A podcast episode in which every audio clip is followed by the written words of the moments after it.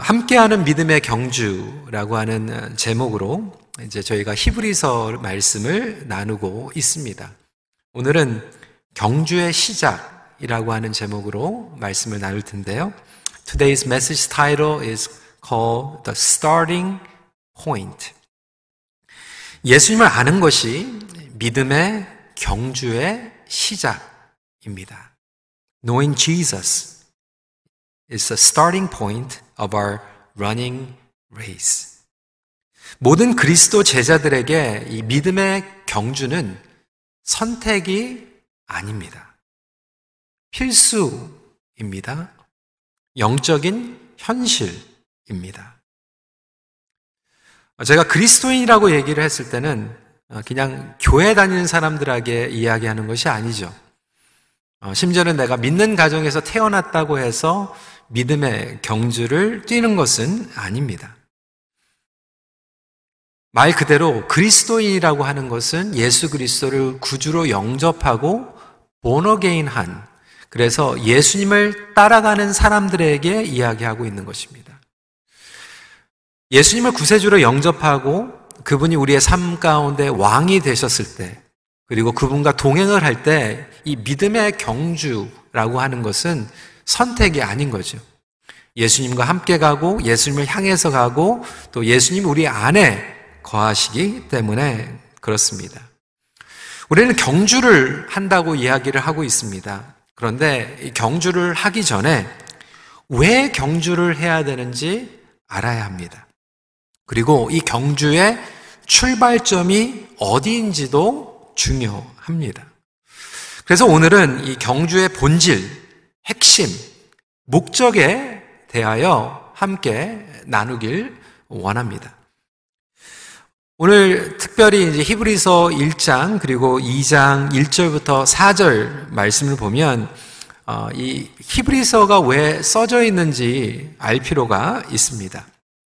지난주에 나눴던 것 같이 이 히브리서는 AD 65년 조금 더 구체적으로 얘기하면 64년에서 67년 정도의 로마에 있는 그리스도인들에게 쓰여진 것으로 알려져 있습니다. 안타깝게 그리고 아쉽게 이 저자가 누구인지는 분명하게 기록되어 있지 않았습니다. 이 히브리서를 읽다 보면 이 디모데와 가까운 인물이라고 하는 것은 알게 되죠. 왜냐하면 디모데에 대한 기록이 있습니다.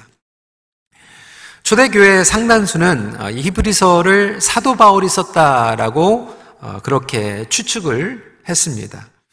하지만 자세히 이 히브리서를 읽어보면 사도 바울이 쓴 다른 서신서와 스타일이 굉장히 다른 것을 발견하게 되죠. 그래서 어떤 신학자들은 사도 바울이 이 서신서를 쓴 후에 또 다른 사람이 번역을 하지 않았나라고 추측하는 사람들도 있습니다. 누가복음을 쓴 누가 아니면 바울과 함께 선교 동역자였던 신라가 함께 썼다라고 하는 견해를 가지고 있기도 하고요. 이 말틴 루터 같은 경우에는 아볼로가 이 히브리서를 쓰지 않았나 추측하기도 하고 또한 다른 신학자들은 바나바가 썼다라고 하는 주장을 하기도 합니다. 그런데 저자가 누가 쓴 것보다 더 중요한 것은 이 내용이 어떠한 목적으로 쓰여져 있는가.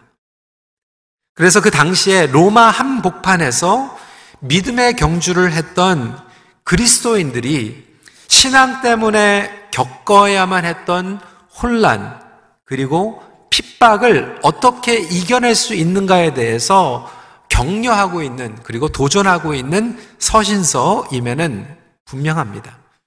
그 당시에 로마는 이 세계의 중심지였습니다. 이 세상의 여러 가지 사상과 철학들이 이 로마에 있었다라고 하는 거예요. 정치적으로도 혼동이 있었고요. 어, 전투 그리고 또 여러 가지 그 어려운 가운데에서 이 당시의 초대교회는 재정적으로 사회적으로도 안정되어 있지 않는 상태였죠. 그렇기 때문에 어설프게 신앙생활을 하면 흔들릴 수밖에 없었습니다. 그래서 히브리서 기자는 그리스도인이야말로 예수님께 집중하지 않으면 어, 정말 흔들릴 수밖에 없는 신앙 생활을 하게 된다. 그리고 예수님을 통해서만 우리가 final destination 하나님의 품으로 갈 수 있다. 이 경주의 마지막 destination 정거장이 하나님 품이고 예수님을 떠나서는 갈 수 없다라고 설명을 하고 있는 것이죠. 그렇습니다. 흔들리지 않고 믿음의 경주를 하기 위해서 가장 중요한 것은 예수 그리스도를 아는 것입니다. 바로 기독론입니다. 예수님을 알아야 흔들리지 않습니다. 예수님이 전부입니다. 그리고 바로 아는 것으로 시작이 됩니다. 저는 오늘날 팬데믹 가운데 있는 우리 교회가 이 히브리서를 붙잡아야 된다고 생각해요. 이 로마 한복판에서 핍박과 혼란 가운데에서 여러 가지 사상과 이 철학 가운데에서 혼란이 있었던 기독교인들과 마찬가지로 오늘날 우리의 교회와 기독교인들은 정체성의 혼란 그리고 신앙의 혼란 가운데에서 살아가고 있습니다. 다시 한번 본질을 붙잡지 않으면 우리조차 흔들릴 수밖에 없다라고 하는 것입니다. 그런 의미에서 이 starting point, 이 경주의 시작을 이야기하고 있는 것이죠. 오늘 말씀 세 가지 포인트로 나눠서 함께 나누길 원합니다. 첫 번째로 굉장히 중요한 포인트는 예수님은 말씀의 완성자이시다라고 하는 거예요. Jesus as the final word of God. 1절과 2절 말씀입니다.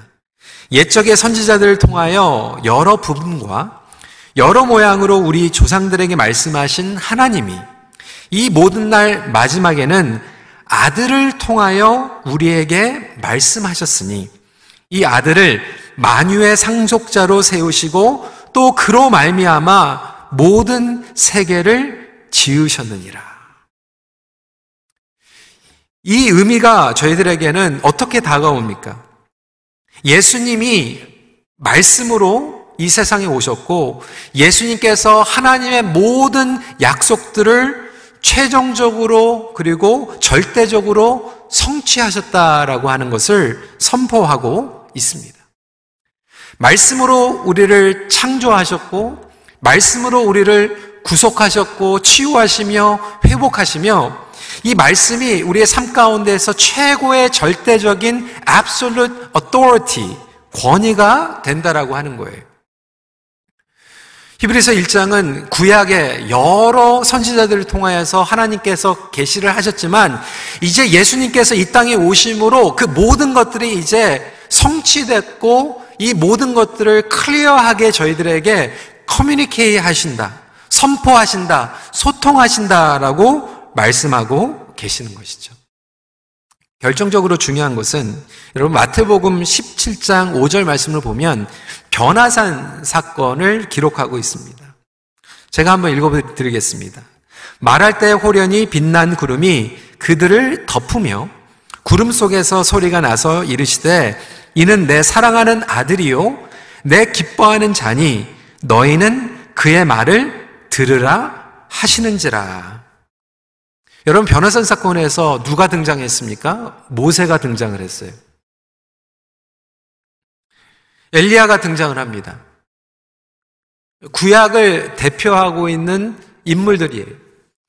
여러분 유대인들에게는요, 이 모세의 권위 얼마나 놀랍습니까? 최고의 권위라고 얘기해도 어, 의심치 않을 것입니다. 그런데 이 예수님의 변화사 사건을 통하여서 하나님께서 말씀하시는 것은 예수님이 모세와 엘리야보다 더 위대하신 분이다라고 설명하고 있어요. 그래서 예수님의 말씀이 모세와 엘리야의 권위보다 더 절대적인 최고의 권위를 가지고 있다라고 설명하고 있는 것입니다. 그렇기 때문에 예수님께서 말씀하신 것이 마지막 최종의 권위를 가지고 있다. 신학적으로 교리적으로 설명하면 좀 감이 안 올 수 있을 것 같아요. 어, 좀 예로 이게 좀 말이 되는지 안 되는지 모르겠지만 설명을 드리겠습니다. 저희 딸이 둘이 있습니다. 어릴 때 저희가 좀 건강하게 어, 좀 junk food 같은 거 안 먹이려고 좀 노력을 했어요. 그래서 어렸을 때는 캔디, 뭐 초콜릿 어, 이런 거 잘 안 줬거든요. 어, 그런데 이제 저희가 목회를 하면서 이제 특히 다운타운에 가면 다운타운에 이제 대학생들, 청년들 많이 있잖아요. 뭐 삼촌, 이모 뭐 이렇게 부르면서 그러니까 이제 애들이 예쁘니까 애들한테 막 이렇게 캔디도 줄라고 그러고 이제 초콜릿도 줄라고 그러거든요. 근데 저희가 이제 그런 거 먹지 말라고 이제 훈련을 시켰기 때문에 그걸 잘 안 받고 이제 안 먹고 그랬습니다. 근데 한 번은 이제 저희 딸이 초콜릿을 누구한테 받아가지고 그걸 먹으려고 그러는 거예요. 그래서 제가 어, 지금 초콜릿 먹으면 안 된다고 그랬는데 저희 딸이 뭐라고 그랬냐면 엄마가 먹어도 된다라고 얘기했다는 거예요. 마음이 said yes. 너무 신나가지고. 어, 그 한 말이 그냥 딱 교통 정리가 끝나버렸어요. 저희 딸에게는. 어, 좀 비슷한 경험이 있는데요. 처음에 이제 제가 한옥권에 이 회중을 맡았을 때가 우리 이면수 목사님께서 북에 억류 되셨을 때였습니다. 몇 분들이 좀 염려를 하셨죠. 이렇게 있어가지고 되겠냐. 뭐 기도만 해가지고 되겠냐. 어, 우리가 뭐 정부에 가가지고 좀 시위도 하고 뭐 이래야 되는 게 아니냐. 근데 참 굉장히 난처했던 게 우리 가족들도 절대로 그걸 원하지 않았고요. 그리고 정부가 지금 적극적으로 도와주고 있고 뭐 정부가 우리 이 목사님을 뭐 붙잡고 있는 게 아니잖아요. 근데 몇 분들은 계속 이것 때문에 이제 말씀을 하시는데 그때 너무나도 저에겐 감사했던 게 우리 일대 원로 목사님이셨던 박지원 목사님께서 딱 교통 정리를 해주시는 거예요. 지금 잘하고 있는 거라고. 그 말씀 딱 하니까 그냥 모든 상황이 정리가 돼버렸어요. 아, 직장에서 내 상사가 어떤 일을 시키는데 어, 갑자기 회사 사장님이 와가지고 그거 하지 말고 이거를 좀 해달라고 하면 끝난 겁니다. 운동선수가 어, 게임 끝나기 뭐 10초 전에 옆에 있는 팀메이트가 공을 패스해달라고 얘기를 하는데 감독이 타임아웃 해가지고 마지막 끝나기 1초 전에 그 공을 캡틴한테 패스해가지고 던지라라고 명령을 하면 거기에서 상황이 끝난 거예요. 서열 정리가 끝난 거예요. 입장 정리가 끝난 겁니다. 마찬가지로 히브리서 기자는 구약에 여러 선지자들이 있고 여러 가지 약속들이 있었지만 최종적으로 예수님께서 이 땅에 오셨고 예수님께서 그 하나님의 약속을 완벽하게 이뤄내시고 성취하셨기 때문에 예수님 외에 이제 다른 하나님의 말씀이 없다라고 설명하고 계시는 것이죠. 2절 말씀입니다. 이 모든 날 마지막에는 아들을 통하여 우리에게 말씀하셨으니 이 아들을 만유의 상속자로 세우시고 또 그로 말미암아 모든 세계를 지으셨느니라. 예수는 하나님의 아들이시다. 만유의 상속자이시다. 그로 말미암아 모든 세계를 지으셨다. 때문에 예수 그리스도만이 하나님의 약속과 말씀과 언약을 성취하시며 완성시키신다. 여러분 이단이 왜 생깁니까? 예수 그리스도 밖에서 다른 진리를 쫓는 거예요. 그리고 다른 말씀과 섞는 것입니다.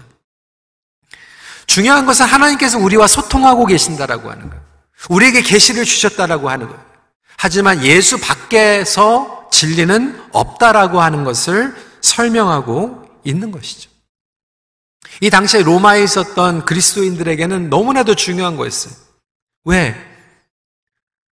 흔들리고 있는, 혼동되고 있는 그 세상의 많은 가치관과 사람들의 그 이데올로기 가운데에서 여러 사람들이 그들을 흔들어대고 있었기 때문에 팬데믹 가운데에서 new normal을 살아가고 있는 우리도 마찬가지 아닙니까? 포스 모런 시대 가운데에서 문화가 바뀌고 있고요. 세상의 대세가 막 바뀐다라고 얘기하고 있고요.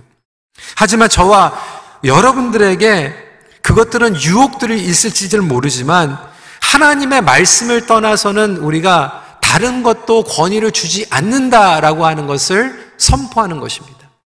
세상이 뭐라고 얘기해도 아무리 다른 가치관이 들어올지라도 우리 믿는 자들은 말씀이 최고의 그리고 절대적인 권위를 가지고 있다라고 하는 거예요. 여러분 믿으십니까? 그것이 바로 그리스도인들의 고백입니다. 아무리 세상에 뭐 어볼션, 뭐 동성애, 뭐 여러 가지 가치들이 많은 사람들이 얘기할지라도 우리는 그거에 사람들의 귀를 기울이면서 그들을 comfort 해줘야 될지는 모르지만 항상 우리는 말씀으로 다시 돌아와서 말씀이 뭐라고 얘기하고 있는지가 우리의 모든 것들을 결정해야 된다라고 하는 거예요. 그럼에도 불구하고 세상 사람들은 합리화합니다. 유혹에 빠지게 됩니다. 그러니까 종교성을 가지고 제도화된 그리스도인들은 그렇게 살아갈 수 있어요. 문화적으로 타협할 수 있을지 모르겠어요. 하지만 정말로 본어게인 크리스천들은 말씀이 뭐라고 얘기하는지 귀구린다 하는 거예요. 이 말씀의 능력에 대해서는 히브리서 4장 전할 때 더 구체적으로 나누도록 하겠습니다. 하지만 오늘 이 말씀의 권위, 여러분들에게 물어보고 싶습니다. 성도 여러분, 여러분들에게 이 말씀의 권위를 믿고 계십니까? 이 능력을 사모하고 있습니까? 이 말씀이 여러분들의 삶의 전부입니까? 이 말씀의 진리가 여러분들의 가정을 다스리고 있습니까? 그래서 여러분 가정에 어려움이 찾아왔을 때, 때로는 관계 가운데서 깨지는 그 유혹 가운데 헤어지고 싶을 때, 내 마음 가운데서 감정적으로 어떤 행동을 하고 싶을 때, 내 마음은 그렇지만, 내 마음 가운데서는 정말 용서할 수 없고, 헤어지고 싶고, 걸어 나가고 싶고, 충동이 있었지만, 하나님 말씀은 무엇입니까? 다시 한번 씨름하면서 나아가고, 고민하는 그런 삶을 살아가고 있습니까? 우리 청년들, 미래의 진로를 세워서 나갈 때, 물론 앞으로의 트렌드를 보는 것도 중요하고, 지금 옆에 있는 사람들이 무엇을 추구하는가 따르는 것도 중요하지만, 그거보다 하나님의 말씀은 나에게 내가 어떠한 가치관을 가지고 어떠한 정체성을 가지고 살아가야 되는가 말씀하고 계십니까? 라고 고민하면서 나아가는 자세가 필요하다라고 하는 거예요. 때로는 정말로 내가 속이 상하고 나에게 해코지한 사람, 분노, 복수심, 나의 감정이 나를 다스리고 있지만 그거보다도 하나님 나의 생각과 나의 결정을 다스려 주시옵소서 이렇게 기도할 수 있는가? 내가 잘못된 길로 갔을지라도 말씀을 보고 다시 돌아갈 수 있는가? 사랑하는 성도 여러분, 여러분 가정의 어려움 어렵죠. 하지만 그분의 말씀으로 돌아가시길 주님의 이름으로 축원합니다. 교회도 마찬가지예요. 뭐 상황 가운데 팬데믹 가운데에서 뉴스도 보고 중요한 것도 많이 있겠지만 그거보다 가장 최고의 절대적인 권위는 말씀이에요. 상황에 따라서 결정하는 게 아니죠. 때로는 우리가 두려움 때문에 초조함 때문에 불안감 가운데 흔들리시더라도 가장 기본적으로 우리는 말씀의 절대적인 권위로 돌아가야 됩니다. 그렇기 때문에 이 말씀이 중요한 거예요. 두 번째, 예수님은 온전한 하나님의 형상이십니다. Jesus as the perfect imprint of God. 여러분 경주를 하다 보면 혼선되기가 쉬워요. 여기저기서 다른 방향, 방법을 얘기하기 때문에 혼란스러운 거예요. 왜 믿음의 경주를 하는 사람들은 목적이 분명하잖아요. 예수님과 함께 달려가는 거거든요. 예수님 향해서 달려가는 거거든요. 그런데 세상 사람들도 경주를 하고 있거든요. 근데 세상 사람들의 경주는 잘못된 방향으로 가고 있는 건데 그렇게 막 열심히 뛰어가고 있는 사람들을 보면 우리도 쉽게 헷갈릴 때가 있어요. 어? 내가 뛰어가는 게 맞는 방향인가? 내가 제대로 가고 있는가? 확신이 흔들릴 때가 있어요. 이때 우리는 어떻게 해야 됩니까? 3절 말씀은 이렇게 설명하고 있습니다. 이는 하나님의 영광의 광채시요. 그 본체의 형상이시라. 그의 능력의 말씀으로 만물을 붙드시며 죄를 정결하게 하는 일을 하시고 높은 곳에 계신 지극히 크신 이의 우편에 앉으셨느니라. 하나님의 영광의 광채, 본체 형상이시다라고 하는 의미는 무엇이니까? 예수님께서 하나님이 누구인지 우리에게 정확하게, 명확하게 보여주셨다라고 하는 거예요. 예수님은 하나님의 아들이시기 때문에 그렇죠. 단순히 선생님으로 이 땅에 오신 게 아니에요. 우리가 존경해야 될 그 레슨을 그냥 받고 적용해야 될 그러한 선생이나 성자로 오신 분이 아니십니다. 다원주의에서는 그렇게 얘기하고 있어요. 예수님, 어, 존경하십시오. 충분히 그 가르침을 우리가 들어야 됩니다. 예수님은 단순한 선생님이 아니에요. 하나님이십니다. 하나님의 이미지세요. 하나님의 본체세요. 그런데 그 하나님의 본체, 하나님께서 이 땅에 오셔서 고난당하시고 핍박당하시고 십자가에서 죽음을 감당하셨다라고 하는 게 그것이 저와 여러분들이 믿는 하나님입니다. 여러분 이 부분이 굉장히 중요해요. 왜? 다시 이 히브리서의 배경으로 들어가서 이 히브리서는 누구를 위해서 써졌냐면 히브리인들을 위해서 쓰여졌어요. 그래서 2세기까지 이 책의 제목은 히브리서가 아니라 히브리인들에게라고 하는 제목이었어요. For the Hebrews or for the Jews라고 하는 제목을 가지고 있었어요. 근데 이 히브리인들에게는 아, 세 종류의 히브리인들이 있었습니다. 설명해 드릴게요. 첫 번째로는 정통 히브리인들이에요. 유대 땅에 살고 있는 정통 유대인들. 근데 두 번째 히브리인들은 어떤 히브리인들이냐면 유대 땅을 벗어난 디아스포라 히브리인들. 이해가 되셨죠? 여러분. 우리 한, 한국인들이잖아요. 근데 한국에 사는 한국 사람이 있고, 우리, 저희처럼 미국이나 캐나다의 북미 땅에서 살고 있는 한국인이 있는 거예요. 여기까지는 이해가 되셨죠? 근데 세 번째의 히브리인들이 있었는데 어떤 사람들이냐면 기독교로 개종한 히브리인들이에요. 그런데 이 히브리서는 누구를 위해서 써졌냐면 이 세 번째 부류의 기독교로 개종한 히브리인들에게 쓰여진 서신서였습니다. 왜 중요하냐면 이 기독교로 개종한 히브리인들은 로마에서 가뜩이나 유대인들은 마이노리티거든요. 소수민족이었거든요. 기독권은 로마 사람들이 가지고 있고 그리고 로마에 살고 있는 히브리인들은 마이너리티이기 때문에 서로 위로하면서 똘똘 뭉쳐가지고 경제 생활을 하고 무역 생활을 하면서 살았어요. 그것도 어려운데 거기 안에 기독교로 개종한 그리스도인들은 얼마나 더 힘들었겠어요. 왕따 당하는 거죠. 경제적으로 불이익이 오게 되는 거죠. 그러다 보니까 예수님을 믿지 않는 유대인들이 뭐라고 얘기하냐면, 어, 봐라. 어? 예수 믿는다고 하는데, 어? 비즈니스가 더 힘들고, 어? 더 핍박당하고, 어? 그거는 잘못된 거 아니냐. 어? 다시 돌아와라.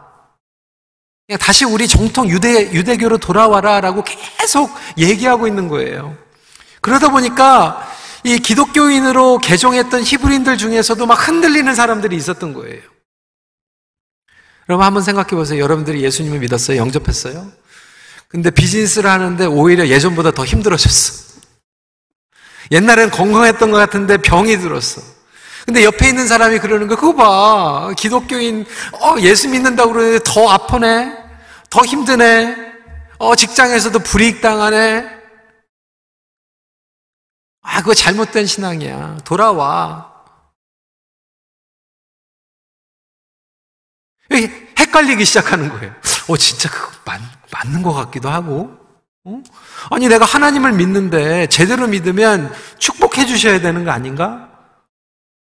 안 믿는 사람보다 더 좋은 학교에 들어가고 직장에서도 잘 풀리고 장사도 잘 되고 이렇게 되는 게 맞는 게 아닌가 막 흔들리기 시작하는 건데 여러분 예수님께서 하나님의 아들로 이 땅에 오셔서 하나님의 형상을 오셨다라고 하는 것은 하나님께서 이 땅에 오셨는데 십자가에서 죽으셨어요. 우리가 믿는 하나님은 모든 게 그냥 다 형통되고 문제가 없고 고난이 없는 그 하나님이 아니라 아예 우리의 인류의 고난을 감당하시고 우리의 고난 가운데서도 위로해 주시고 함께 하시는 하나님이신 줄 믿으시기 바랍니다. 그게 제대로 된 신앙이라고 하는 거예요. 제대로 된 신앙이라고 하는 것은 십자가를 감당하는 신앙이라고 하는 거예요. 그럼에도 불구하고 세상은 그렇게 얘기하죠. 무조건 복 주시고 일이 잘 풀리고 아프지 않고 세상에 잘 나가고 그러다 보니까 신앙이 막 흔들려 버리는 거예요.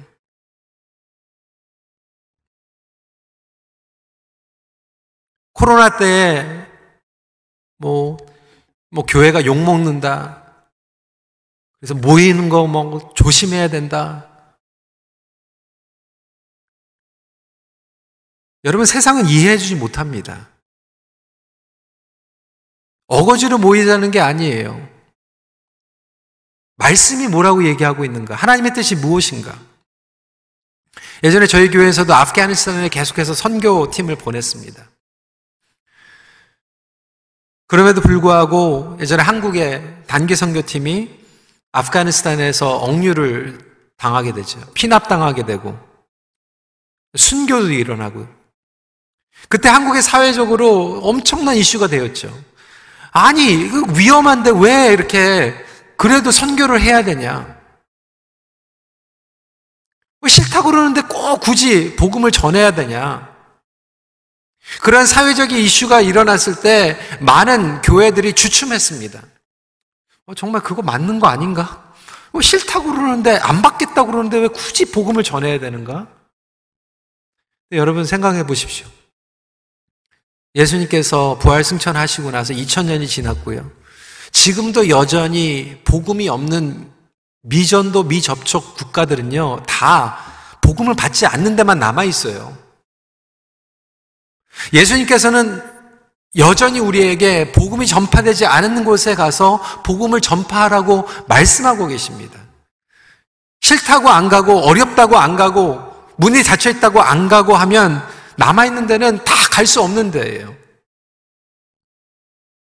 때로는 우리 직장에서 사회에서 불이익을 당할 때 오늘 히브리서 기자는 그리스도인들에게 그럼에도 불구하고 고난 가운데서도 포기하지 말라는 거예요. Never give up. 심지어는 어려운 상황 가운데 있을지라도 그 주권과 역사의 실마리 열쇠는 예수 그리스도 안에 있음을 믿으시기 바랍니다. 그리고 그분이 저와 여러분들을 붙들고 계시다라고 하는 거예요. 그분이 저와 여러분들의 가정을 붙잡고 계시고 누가 뭐라고 해도 여러분들의 진로와 여러분들의 퓨처를 붙잡고 계시고 우리 교회를 예수님께서 붙잡고 계시다라고 선포하고 계시는 거예요. 오늘 본문 보십시오. 그의 능력의 말씀으로 만물을 붙드시며 저와 여러분들의 건강, 인생, 목숨, 생사를 붙잡고 계시는 분은 예수님이에요. 바이러스가 아니에요. 핍박이 아니에요. 상황이 아니에요. 그분께서 바로 우리와 함께하고 계시고 고난 가운데에서도 우리의 고난을 감당하시며 함께 지나가고 계시다라고 하는 거예요. He is suffering with you. He is with you. 심지어는 억울할 때도 예수님께서 우리와 함께 하신다라고 하는 거예요.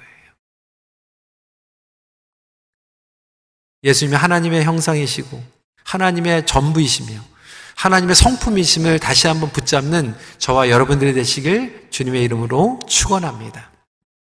마지막 포인트입니다. 예수님을 붙잡는 것이 경주의 목적입니다. Jesus as the reason for the race. 2장 1절 말씀입니다. 그러므로 우리는 들은 것에 더욱 유념함으로 우리가 흘러 떠내려가지 않도록 함이 마땅하니라.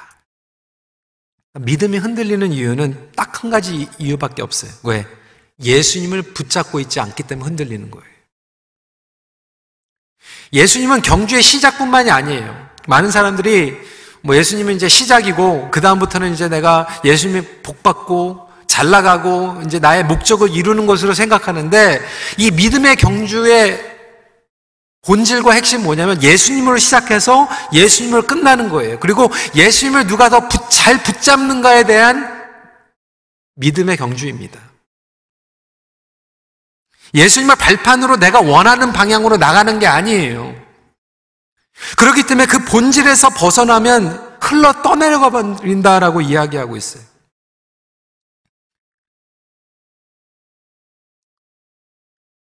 여러분 그 오징어 게임 보신 분들 그 경기에서 게임에서 한 가지 게임 그 줄다리기 게임이잖아요. 그 줄다리기 게임이 뭐예요? 줄 붙잡, 붙잡는 거예요. 줄 놓으면 끝나는 거예요. 근데 우리 신앙이 예수님을 붙잡는 믿음의 경주라고 하는 거예요. 처음부터 끝까지. 그럼에도 불구하고 어떤 분들은 교회 와가지고 심지어는 예수 빼고 얘기하자는 거예요. 어떻게 예수님을 빼고 얘기가 됩니까? 경제적으로 뭐 비즈니스에 결정을 하는데 신방을 가든지 기도하면서 이렇게 얘기해줘요. 주님의 뜻이 무엇인가? 그러면 어떤 성도님들은 저한테 대놓고 얘기해요. 목사님은 목사님이니까 당연히 그렇게 얘기하지만 우리는 그래도 좀 상식과 이 경제 돌아가는 거를 생각할 수밖에 없어요. 그러면 저만 그리스도인입니까? 어떻게 경제적으로, 재정적으로 예수님 빼놓고 결정할 수 있습니까? 그게 우리의 삶의 본질인데, 그게 전부인데, 그것 때문에 우리가 교회로 모여 있는데, 그것 때문에 인생을 살아가고 있는데, 그러다 보니까 학교에서 너무나도 많은 청년들이 떠밀려 내려가 버리는 거예요. 비즈니스를 하면서 떠밀려 내려가 버리는 거예요. 팬데믹이 오면 팬데믹 때문에 떠밀려가고 관계에 어려움이 오면 관계 때문에 떠밀려 내려가 버리고 조금만 경제적으로 피해 보면 아프기 때문에 두려워서 초조해서 화가 나서 시험 받아서 떠밀려 내려가 버리고 여러분 세상의 물결은 정말로 빠릅니다. 변화가 거세게 옵니다. 물론 교회도 변화해야 돼요. 왜? 성장해야 되니까. 목숨을 걸고 변화해야 되는 이유가 있는데 분명하게 있어요. 왜? 절대로 변하지 않는 예수 그리스도의 진리를 붙잡기 위해서 우리는 변하는 거예요. 예수님 외에 다른 것들은 다 변해도 될지 몰라도 예수님만큼은 붙잡지, 붙잡고 변하지 않기 위해서 목숨 걸고 다른 것들을 변하게 만드는 거예요. 그런데 우리는 거꾸로 살아갈 때가 있어요. 다른 것들을 변하지 않기 위해서 막 신앙을 바꿔버리는 거죠. 예수님 믿는 방식을 변하게 만들려고 하는 거죠. 그러다 보니까 떠밀려 가는 거예요.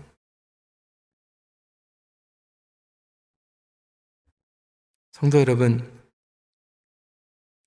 예수 그리스도는 변치 않는 우리의 삶의 주인이고 진리이고 그리고 삶의 목표인 줄 믿으시길 바랍니다. 그럴 때 우리는 다시 믿음의 경주로 돌아올 수 있게 됩니다. 그것 때문에 저희가 믿음의 경주에 캠페인 하고 있는 거예요. 왜 귀찮게 신년에 막 매일 기도하고 여러분 또 성경 또 일독하라고 그러고 왜 그렇습니까? 이거 읽으면 복이 오고 그게 아니에요. 이게 말씀을 통해서 예수님을 붙잡는 것을 훈련하고 예수님을 붙잡고 살아가는 거예요. 매일 기도하고 말씀하고 그게 인생의 목표예요. 그게 인생의 핵심이에요.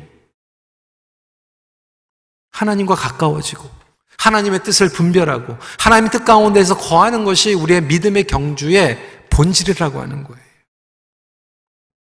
사는 성도 여러분, 혹시 저와 여러분들이 이 본질에서 벗어나 있지는 않습니까? 혹시 어떤 영역들 가운데서 이 세상의 물결에 떠밀려가 있지는 않습니까? 만약에 이 믿음의 경주, 군지로 본질에서 벗어나 있는 영역들이 있다면 오늘 다시 예수 그리스도를 붙잡는 결단이 있으시기를 주님의 이름으로 축원합니다. 말씀을 마칩니다. 예수님은 믿음의 시작이자 전부이십니다. Jesus is the starting point as well as everything of our running race. 같이 기도하시겠습니다.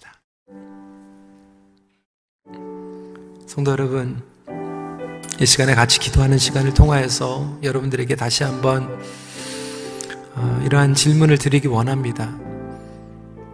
여러분은 예수님의 말씀을 믿고 계십니까? 그분의 말씀이 여러분들의 삶 가운데 최고의 절대적인 권위를 가지고 계십니까? 심지어는 불안하고 화가 나고 포기하고 싶고 어떠한 유혹, 감정 가운데서 내가 결정을 하기 전에 내가 미래의 어떤 중요한 것들을 결정하기 전에 하나님의 말씀 가운데 다시 돌아옵니까? 말씀은 나에게 어떻게 말씀하고 계시는지 고민하면서 그 말씀 가운데에서 순종하고 있습니까?